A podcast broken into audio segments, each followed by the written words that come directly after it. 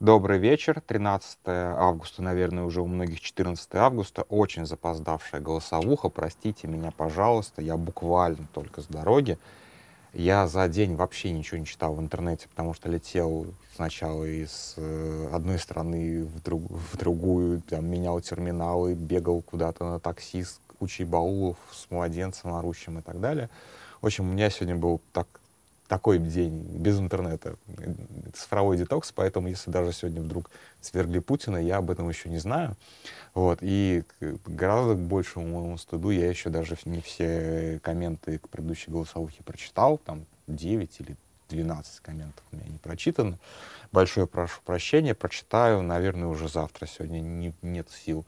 Вот. А сегодня я хотел, пока тема, что называется, не ушла, поговорить о важной вещи, важной для меня вещи, но она вообще в принципе важная вещь. Uh, не только для меня, uh, потому что, почему я так говорю, потому что я послушал uh, мнение Шульман, Екатерины Шульман на текст Навального, и она там как раз говорит о том, о чем, собственно, сегодня пойдет речь. Так вот, она, разбирая текст Навального, такая говорит, давайте не будем обращать внимание на персонали, давайте зрить в корень, о чем этот текст.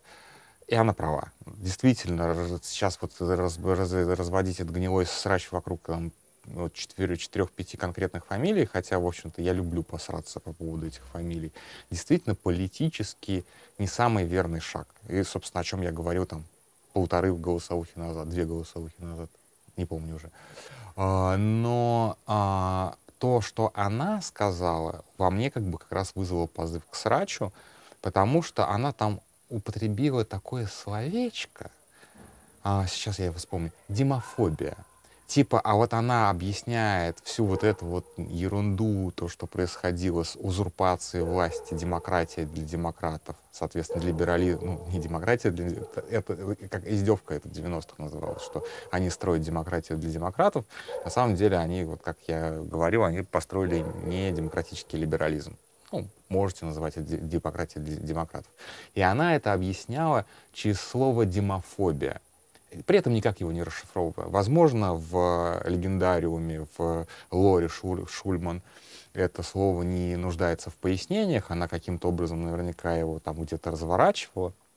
Я не настолько подробный фанат Шульмана, хотя какое-то время я смотрел какие-то ее эфиры, и они мне даже нравились, честно скажу, до войны. После войны, как-то после начала войны мне как-то вот немножечко отбило а, желание, скажем так, а, но при этом я все равно к ней достаточно уважительно отношусь. Она, в общем-то, как бы, ну, как такой упрямый последователь, э, последовательный учитель, хороший учитель. Что бы ни происходило, я все равно буду рассказывать людям про высшую математику. Катастрофы, стихийные бедствия, революции, диктатуры, высшая математика нужна. У нее не высшая математика, у нее э, политология, она ее очень хорошо рассказывает. Не все в политологии работает по науке, потому что, как и любые социальные науки, они как бы они эмпирические, и э, поскольку они работают с, э, скажем так, не статичными, а динамическими системами, что-то может меняться, а, но, тем не менее, всегда, вот как бы, если, если у вас нет вообще понимания, что такое политология, вот реально Шульман как бы азы дают отлично, молодец, то есть вот как бы не отнять. И человеку даже опытному иногда интересно сделать рекап и послушать. Так вот, что такое демофобия? Я сейчас объясню, что такое демофобия. Демофобия — это такой а, тайный, не, ос, не особо тайный лозунг а, «дай им свободу, они выберут фашистов». Вот буквально так.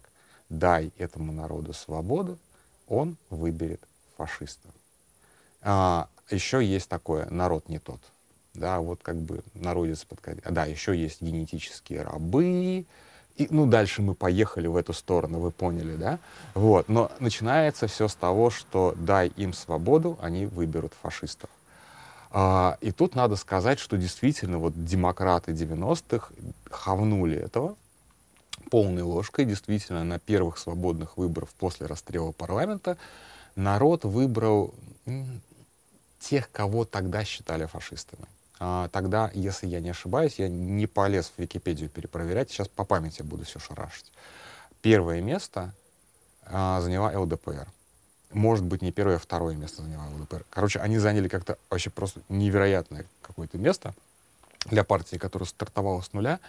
И тогда у ЛДПР была репутация не как сейчас продажной какой-то кремлевской подстилки, а вполне себе такой ультранационалистической партии э, с э, какими-то такими достаточно жесткими брошюрками. А, уже, соответственно, вот был, по-моему, этот мем про папу юриста. У меня мама русская, папа юрист. То есть, соответственно, как бы все, все понимали, что э, Жириновский еврей, но при этом как бы ЛДПР воспринималась как антисемитская. У нее в некоторых регионах были такие группировки молодых людей, которые назывались Соколы Жириновского. Ну, то есть, как бы там эстетика и, и риторика была близка к, ну, не к фашистской, а скорее такой, сейчас скажу, как лучше сказать, а, а, Милошевичу. Вот как бы к Милошевической какой-то вот такой вот Великая Сербия для Сербии, для сербов. Вот примерно такой, как бы, да, действительно, там очень много, как бы, э, национализма во всех его программах. Кто читал эту муть, но это такой, как бы, это такой национал-популизм. У него всегда был национал-популизм. И, по-моему, кто-то там из деятелей культуры когда-то вот прямо после этих выборов сказал, типа, Россия, ты одурела по телеку. И все такие, ну да, опять либералам народ не тот. Да, и, соответственно, кроме ЛДПР, там коммунисты получили, да, черта там эти и так далее. И после этого, да, в Кремле, ну, в смысле, вот в этой вот маленькой тусовке, которая, типа, делала реформы, а, пришли к выводу, что, в общем-то, демократии этому народу еще давать рано. А, потому что дай этому народу свободу, он вот выберет фашиста. А, на самом деле нет совсем же так, точнее совсем не так, да, то есть те выборы, о которых идет речь, это выборы после расстрела парламента. Власть расстреляла парламент и на что, ну то есть а, сейчас неважно, как бы хороший это был парламент или плохой это был парламент, власть пролила кровь в Москве, э, и кровь не только своих, там, своих чужих, но и кровь совершенно не причастных к этому людей. Там десятки, сотни погибших, избитых ОМОНом, просто как попавшихся под горячую руку и так далее, словивших шальную пулю, все остальное. Как вы думаете, много ли партий, как бы поддерживающие эту власть, получат на выборах сразу после этого? Ну, come on. Конечно же, народ э, голосовал ногами, народ голосовал против вот этой херни. Это совершенно нормально, когда ты расстреливаешь свои столицы когда ты в своей столице стреляешь из, тан из танков, народ будет готов голосовать хоть за фашистов, только не за то, что ты предлагаешь. И это нормально совершенно. Просто не надо из танков в, в столице стрелять, извините. Алло, как говорит Смирнов. Не надо стрелять из танков в столице. И тогда у тебя нормальные результаты выборов будут. А это не потому, что народ плохой, это потому, что ты из, из танков в столице стреляешь. Алло. Вот, то есть как бы вчера была голосовуха Чечня, сегодня вот немножечко Белый дом за, за, затрону. Ну, то есть как бы нехорошо это делать. Как бы когда ты показываешь, что в политике, ты как бы в политике есть такой козырь, как стрельба из танков, ты уничтожаешь политику. И, разумеется, последствия этого голосования за неприятных тебе людей. То есть как бы сразу как бы либералы, вот как либералы здесь в большой, больших кавычках, вот эти вот либерал-демократы, первые волны, вот эти вот реформаторы, ельцинисты, сами обосрали себе поляну, и после таки, этого такие, ой, какой же у нас плохой народ, давайте ему права ограничим избирательные, чтобы, не дай бог, они вот не выбрали тех, кого нам, кто нам не нравится. Да пошли вы нахрен, уроды, вот серьезно как бы. И вот потом этим все и оправдывалось. И строительство Единой России, и операция «Преемник» и так далее. Потому что вот народ у нас не зрел. Дай ему волю, дай ему свободу, и он выберет фашиста. Так вот, выберет ли народ фашистов? Выберем ли мы фашистов, да, как народ? А, я тут как бы сейчас можно голосовуху растянуть, наверное, минут на 50 с опытом разных стран, как в разных странах не приходили к фашистской власти или приходили вот типа ЛДПР, а, а, движухи к власти. Ну, например, в Польше П, П, П и С, а, право и свобода, насколько я понимаю. Она такая правопопулистская. А, ну, срав... Я не могу сравнить ее с ЛДПР не потому, что как бы не, нет почвы для сравнения. Не очень специалист по Польше. Ну вот говорят, что она правопопулистская типа вот склонна к узурпации власти. Посмотрим, не знаю, правда не знаю.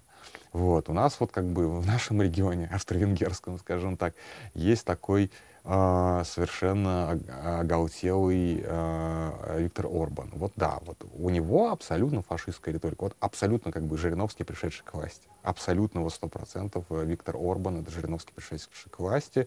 Венгрия для венгров, там все как бы Э, страна маленькая, 5 миллионов населения всего-навсего. Кстати, в Венгрии я еще удивился, что настолько маленькая страна.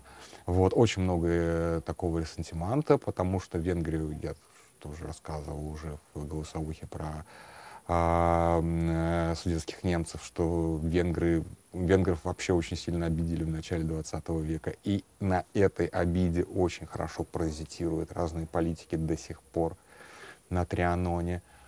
Э, на, на этом договоре, э, ну и так далее, и так далее, и так далее, и так далее. Можно вспомнить нашего, опять же, Бабиша, который приходил к власти дважды, пугая э, своего избирателя тем, что отнимут горские хаты. Сначала вот как раз те, самые неведомые судетские немцы, которые вроде как собираются вернуться, а потом а эти, а потом мусульманские мигранты, а сейчас, видимо, следующие пугалки будут украинские беженцы, вот они отнимут наконец-то эти горские хаты. И Бабиш вполне себе имеет сейчас шансы, его с трудом сейчас сковырнули. Он сейчас не у власти, он сейчас в оппозиции, но вполне как бы на фоне роста цен, на фоне в том числе антиукраинских настроений, тут скрывать нечего, а, он вполне себе имеет шансы вернуться во власть в каком-то обозримом будущем. То есть его карта не бита, условно говоря. То есть, в принципе, народ выбирает фашистов. Тут как бы нечего как бы брать, народ -то фашистов выбирает, разные народы выбирают разных фашистов, но в основном выглядит это так. А, здесь самый такой лучший пример, пожалуй, это Украина, где было несколько таких ультраправых партий, которыми пугали всю, всю Россию. Это там, правый сектор, ВО Свободы, еще что-то там, какой-то трезуб, я уже не помню. А, посмотрите на их результаты в парламенте. Опять же, не заглядывал в Википедию, но там что-то типа какие-то проценты, а то и десятые процента. То есть как бы эти люди очень шумны на улице, но у них ничего не получается в электоральном плане. А если взять вот прям таких фашистов-фашистов, то есть вот как бы немецких правых на подсосе у Кремля, альтернативу для Германии, вот они как бы, да, вот как, бы, вот, пожалуйста, как бы народ, выбирающий фашистов. За них, как известно, голосуют в основном русские, как бы, русские немцы. Соответственно, вот русские немцы выбирают а, финансируемые Кремлем фашистов. Вот, пожалуйста, народ выбирает фашистов. Но опять же, если посмотреть, ну там они в региональных, в некоторых парламентах, они действительно забирают там десятки процентов, по-моему, опять же, не заглядывая в Википедию. Но на, как бы, в федеральный парламент, что у них там, 3, 5, 7 процентов. Я не помню, честно. Ну, то есть это настолько, настолько незначительная сила, что с ними просто нет смысла каким-то образом блокироваться. Они, пропадая, попадая в парламент, они все равно оказываются вне парламента, потому что с ними всем блокироваться за подвой, и они не получают вообще никакой власти. И власть все равно там остается, условно говоря, там у правоцентристской или там у левоцентристской коалиции а они все по боку, потому что, ну вот, как бы, пожалуйста, у народа есть, там, у немецкого, у русского, у русского, у русско-немецкого народа в Германии есть возможность выбирать фашистов, они этой возможностью с удовольствием пользуются, никакого эффекта вообще, вообще ноль, да. Вот. Можно там вспомнить э, Биби в э, Израиле, у которого, естественно, есть там какие-то ультраправые склонности. Ни хрена не понимаю в политике Израиля, не полезу туда, правда. А, тоже, как бы, опять же, русский народ там вполне себе голосует за Биби, ну, в смысле, переселенцы из бывшего Совка голосуют там за Биби, вот, пожалуйста, как бы действительно есть прецедент, когда русский народ выбирает фашиста. Ну и, естественно, там, как, как, куда же мы пройдем без Трампа, а, есть Дональд Трамп, за которого действительно там топят э, много русскоязычных правых, как имеющих возможность голосовать на выборах э, в Америке, так и только мечтающих об этом. Вот, и поэтому, да, вот, пожалуйста, как бы русский народ выбирает фашиста, выбирает Дональда Трампа. Но давайте посмотрим на всех этих фашистов. Ну, какие они нахер фашисты? Ну, серьезно. Это сраные популистические клоуны, как правило, не выдерживающие и одного срока. Они даже инкумбентами, простите за этот самый, за термин, стать не могут. Трамп, Больсонару, Дутерта, там, ну, Дутерта, кстати, по закону не мог стать, э, пойти на второй срок, если я не помню. Все они в пролете, потому что со своими вот этими вот э, классными лозунгами построим стену поперек, там, это, стена Волга, э, Ростов-Волгоград решит все наши проблемы. А, вот, приходят они к власти с этими лозунгами, полностью проваливают эти лозунги, а даже если они их реализуют, они не работают, Странно, почему популистские лозунги не работают, действительно. С чего бы могло случиться? И после этого теряет власть. Не могут они сконцентрировать власть. И вот давайте представим себе действительно свободные выборы после падения путинского режима ну, как бы, в какой-то мере целиком, то есть не с монтажом преемника, условно говоря, Собянина Шувалова, о котором говорит о котором говорит э, Шульман, а вот без преемника. То есть вот как бы чистый лист. Мы начинаем с чистого листа. За кого пойдет голосовать народ? Давайте предположим, что действительно народ очень сильно как бы там, это озабочен, действительно поддерживает войну, как об этом пишут, опять же, там, Левада об этом нам сообщает, и в ЦИОМ вместе в два голоса. И вот они все пошли голосовать. А за кого они будут голосовать? Давайте представим. А, естественно, партстроительство тут же начинается с нуля, потому что Кремль уничтожил все партии. У нас есть как бы настоящих партий, у нас сейчас осталось КПРФ, и все. Больше у нас нет партий. Партий нет. Ну, окей, остатки яблока, там догнивающие. Все, у нас вот две партии осталось. Все остальное это не партии, это политтехнологические конструкты, которые рассыпаются в тот же момент безусловно, будут попытки типа их, их, эти остатки эксплуатировать, и они даже, кстати, будут, скорее всего, успешны. Но люди, которые как бы по желанию начальства голосовали за Единую Россию, без понукания от начальства они не пойдут голосовать за Единую Россию. И Единая Россия это получит только там, в регионах, где сохранятся вот эти вот, как опять же есть термин, электоральные султанаты. То есть в Кузбассе вот эти вот единороссовские рожи, может быть, под другим названием, пройдут в парламент. ЛДПР, к, к, они могли бы, если бы не вот история с Фургаловым и Дегтяревым, они могли бы через переходный период как-то перелететь, пере, как бы, и сохранить себя как партию. Но вот как бы Дегтярев Фургал, по-моему, полностью порушил как ЛДПР, как партию, как конструкцию. Ну, я могу ошибаться. Окей. Okay мы оставляем какую-то долю за УДПР, потому что все равно как бы платформа есть, вокруг этой платформы можно что-то... Я бы, может быть, хайджекнул даже ЛДПР, честно, потому что как бы, а что бы не хайджекнуть? Да? Вот, КПРФ, безусловно, получает там свои 20-25, а то и 35 процентов. Вообще не проблема. Так а что же с фашистами? А фашисты, они такие люди, поймите, они очень, как бы, как сказать, им очень сложно сделать какую-то единую силу. Как правило, фашисты — это такой, как бы, есть анекдот, как выглядит обычная а, там, ультраправая неонацистская движуха. 1488. Один лидер, а, 4 эшника и 8 восьмиклассников. Так вот, еще до того, как в этой структуре появилось 4 эшника, все неонацистские структуры, там 90-х еще, они примерно так и выглядели. Есть один вождь, а, есть и, там 5-6 близких к нему людей, которые ходят э, там, как за Ивановым Сухаревским каким-нибудь в ННП, а, смотрят ему в рот, а, и какое-то количество детей, которые даже еще не имеют права голоса. И вот их, условно говоря, там 100, 150, 300 на всю Россию. Они выглядят страшно, они ходят в подтяжках, они бреются на лос, они даже, может быть, кого-то побьют и даже кого-то убьют. Такое тоже может быть, и они сядут за это. Но электорально они не представляют из себя ничего, потому что партийная электоральная работа — это немножечко другое, чем ходить бритым э, и зиговать э, в унисон. Как бы это совершенно другие люди должны быть. Поэтому а, организовать себя как электоральную, как бы электорабельную, какую-то электор, партийную платформу, которую можно запихнуть в бюллетени, чтобы там как бы, чтобы что-то э, собрать стабильно в каждом регионе, это практически невозможно. Для этого тупо нужны, нужны бабки. И для этого нужны классные организаторы. Десятки организаторов, возможно, даже политтехнологи. Ну, то есть, как бы, единственный шанс для фашистов реально победить, это если найдутся крупные деньги, которые с нуля раскрутят, условно говоря, какую-нибудь абсолютно зомбофигуру, сделают из него вождя всех русских фашистов, полит, э, наймут самых отмороженных, там, десятки самых отмороженных политтехнологов, и тогда, может быть, у этой фашистской движухи есть шансы взять типа 10, 12, 15 процентов. А так у нас будет 88 фашистских партий, а, у, у половины из них будет Z в этом самом, в э, символике, у половины коловрат. И, может быть, даже трезуб.